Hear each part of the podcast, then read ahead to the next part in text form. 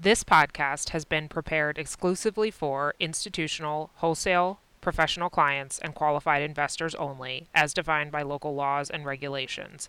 Please read other important information, which can be found on the link at the end of the podcast episode.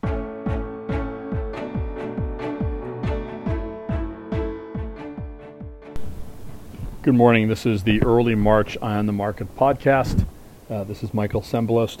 What I'm going to do today is give you a brief update of all of the topics we've been covering in both the Eye on the Market and in the webcasts we've been holding for clients, where you get to dial in, and I spoke for about an hour and presented information you could see on the webcast in charts. So let me get started.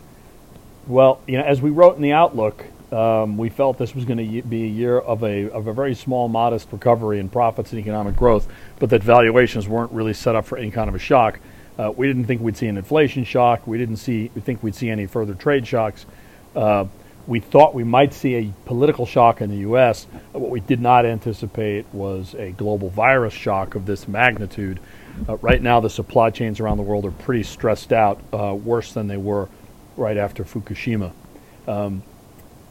You've probably seen everywhere the data showing that the infection rates in China have crested and are falling throughout China, with the exception of inside Hubei itself, which is the epicenter. Two things. One, there are questions about the validity of that data, which I understand. And second, even if that's true, that has come at an incredible economic cost, the likes of which I can't remember ever having seen anywhere. If you look at coal consumption, railway traffic, home sales, transportation hubs, box office revenues, restaurant receipts, and things like that, they're all down anywhere from 20 to 50 to 60% versus normal levels. So the kind of lockdown that China has imposed on itself is going to be enormously painful for China and reverberating throughout the rest of Asia, even if it does turn out this to be for a quarter or so. And now, as you all know, the infection rates are rising outside China, where historically there are not too many instances of quarantines, contact tracing, and things like that, which I'll touch on a little bit later.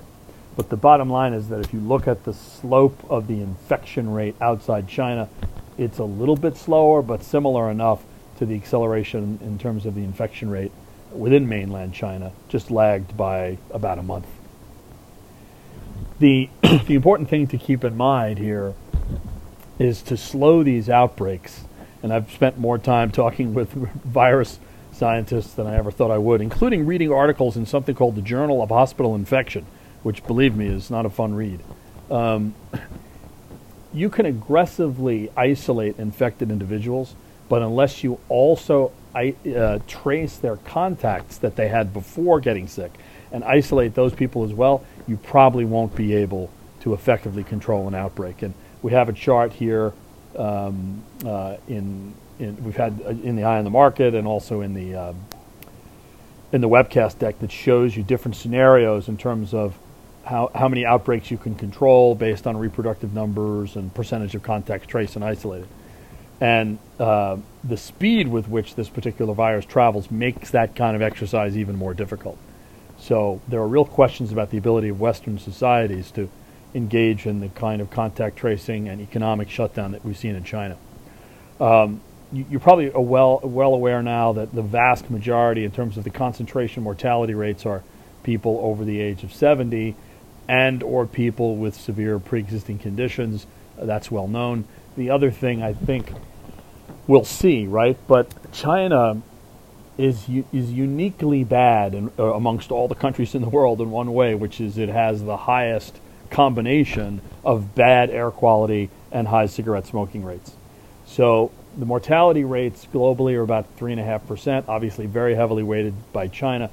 I have reasons to believe that that number may be substantially lower outside China, for reasons related to not just healthcare system quality, but also lower levels of smoking and better air quality, which means that most other populations are don't nearly have as much compromised lung capacity amongst the elderly population.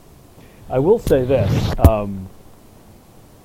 this whole episode has raised questions about the right risk premia for investing in China, particularly as MSCI and Barclays think about making huge additions to of China to global benchmarks. And there are some articles that we cited here. One of them was called Coronavirus and the Blindness of Authoritarianism in the Atlantic Monthly. That's definitely worth a read. How China's Incompetence Endangered the World, Foreign Policy magazine. You get the point. I mean, I think there are some real questions here on a long-run secular basis about the risk premium that you'd pay for Chinese assets, given what we've now learned about this episode. So we've got a whole bunch of data in here that's pretty straightforward on why the economic reverberations would be greatest inside China, and then secondarily in Asia, much less in Europe and the U.S. But that's looking at the shock from the perspective of its impact of the China shock on the rest of the world. We're now grappling with the fact that we may have a virus shock within Europe and within the United States.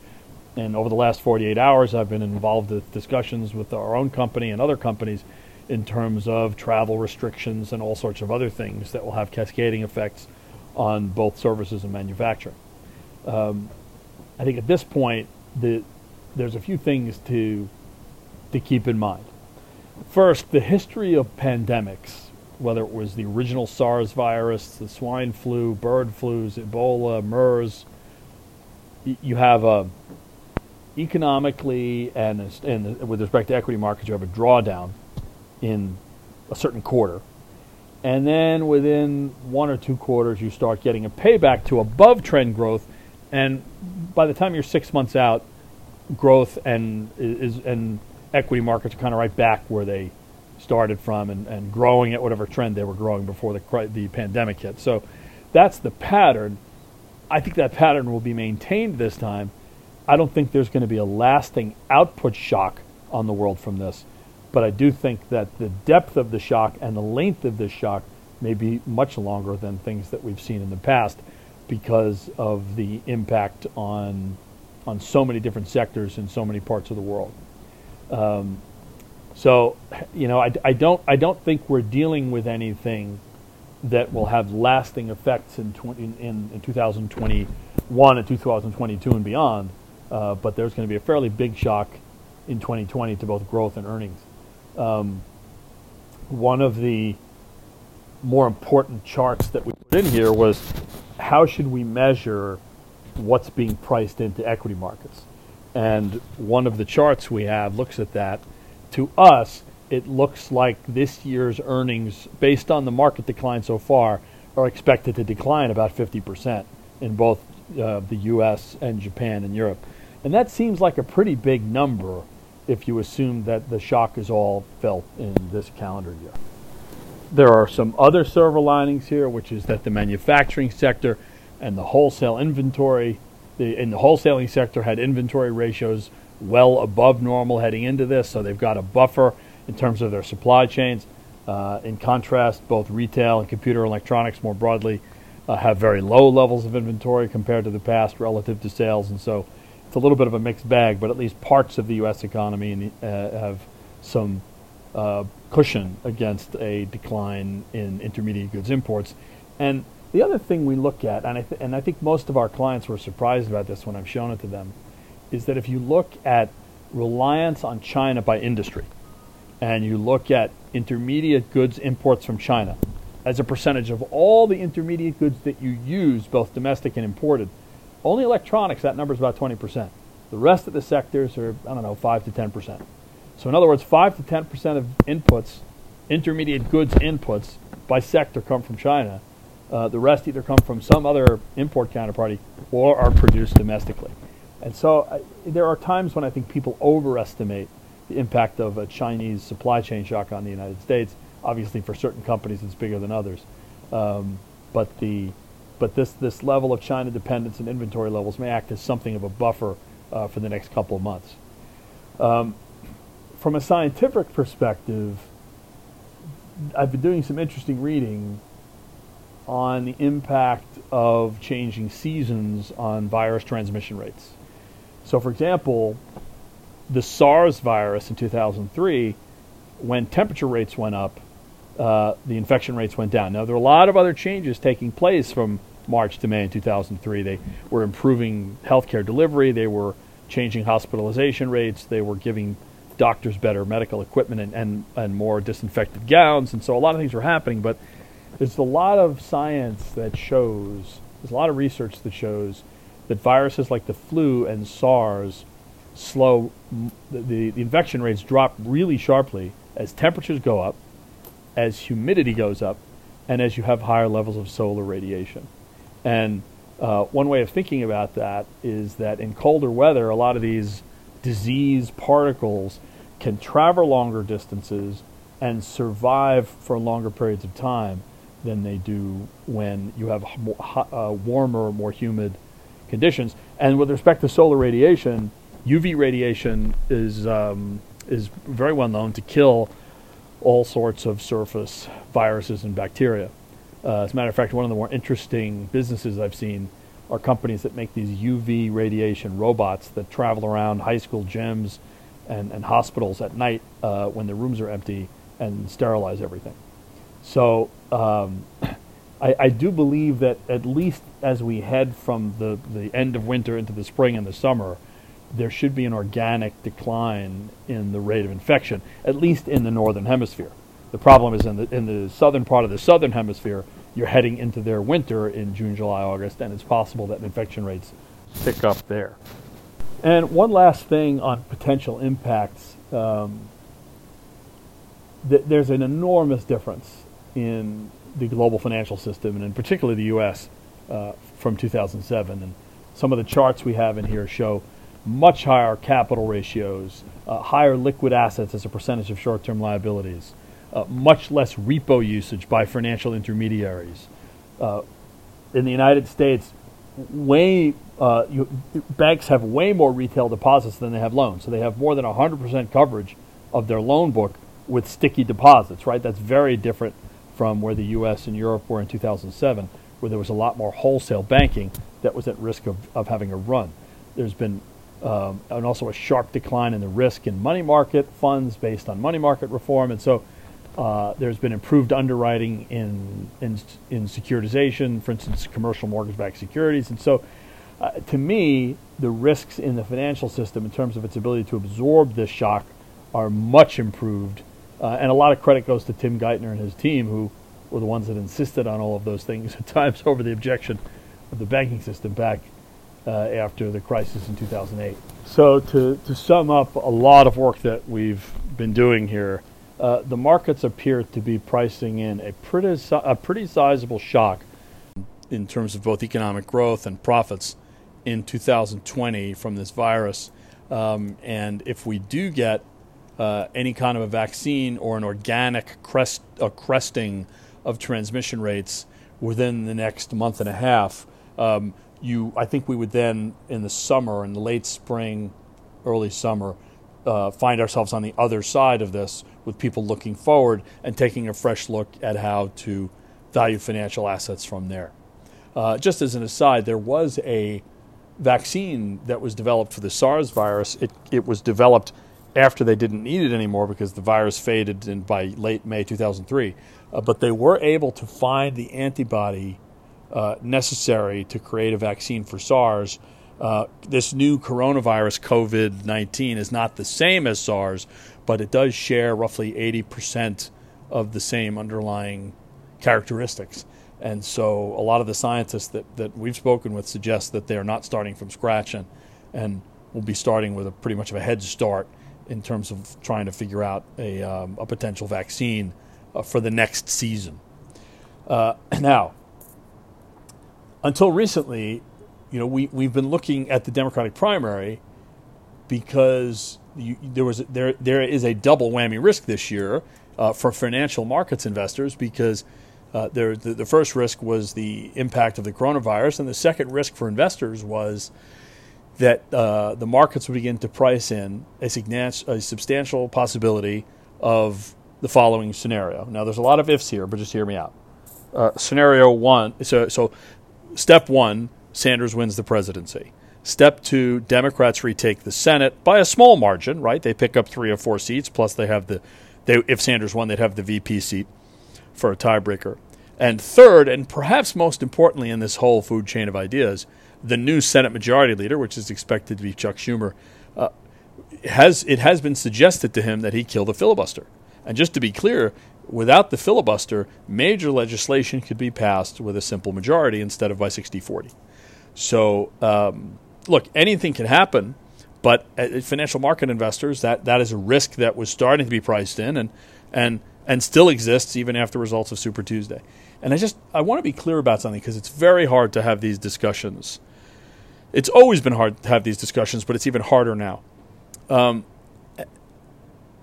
With respect to the progressive agenda that we've written a lot about, its supporters can't have it both ways. You can't support an agenda which involves major restructuring and reordering of multiple sectors of the U.S. economy, whose largest companies have been driving stock market returns, without people like me saying, well, I then have to reprice those financial assets in light of those policies. I'm not commenting on whether I think those policies are good or bad, or whether I agree with them, or whether I would support them, or whether I wouldn't support them. All I'm doing is saying, well, therefore, if policy X, Y, and Z are implemented, it has the following impact on this financial asset price.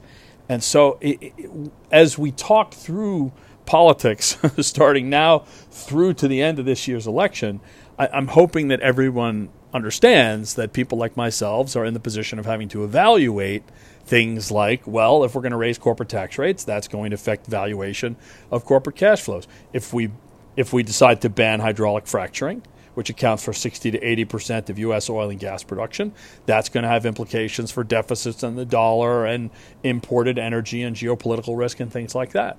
If we prohibit or curb stock buybacks, we're going to be inhibiting the single largest sources of demand for U.S. equities over the last few years, which has been companies themselves. So, all of these things are about trade-offs, and the price that financial assets experience in light of those trade-offs.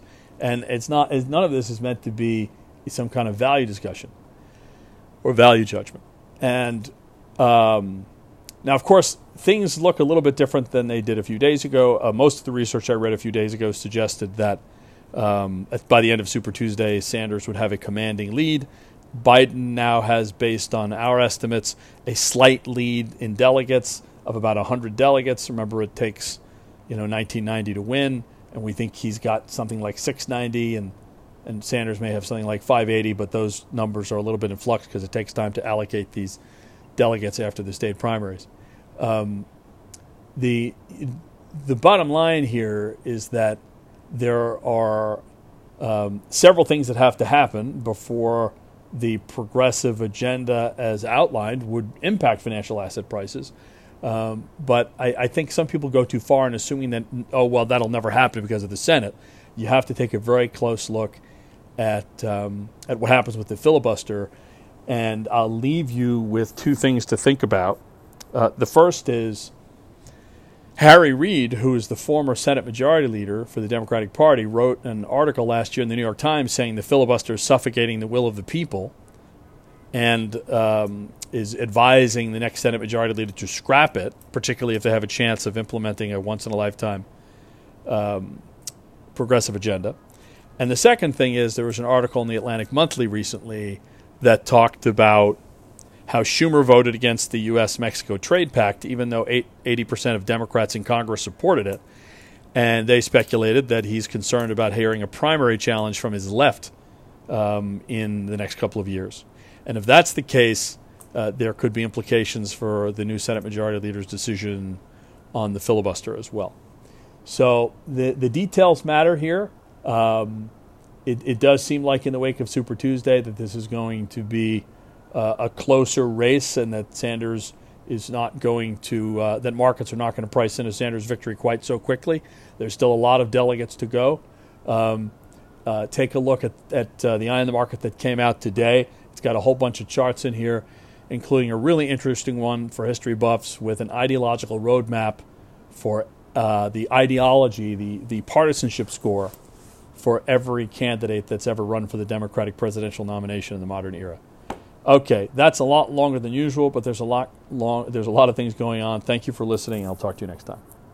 Michael Cembalest's Eye on the Market offers a unique perspective on the economy, current events, markets, and investment portfolios, and is a production of JP Morgan Asset and Wealth Management. Michael Cembalest is the chairman of Market and Investment Strategy for JP Morgan Asset Management and is one of our most renowned and provocative speakers. For more information, please subscribe to the Eye on the Market by contacting your JP Morgan representative. If you'd like to hear more, please explore episodes on iTunes or on our website. This podcast is intended for informational purposes only and is a communication on behalf of JP Morgan Institutional Investments Incorporated. Views may not be suitable for all investors and are not intended as personal investment advice or as solicitation or recommendation. Outlooks and past performance are never guarantees of future results. This is not investment research. Please read other important information which can be found at www.jpmorgan.com/disclaimer-EOTM.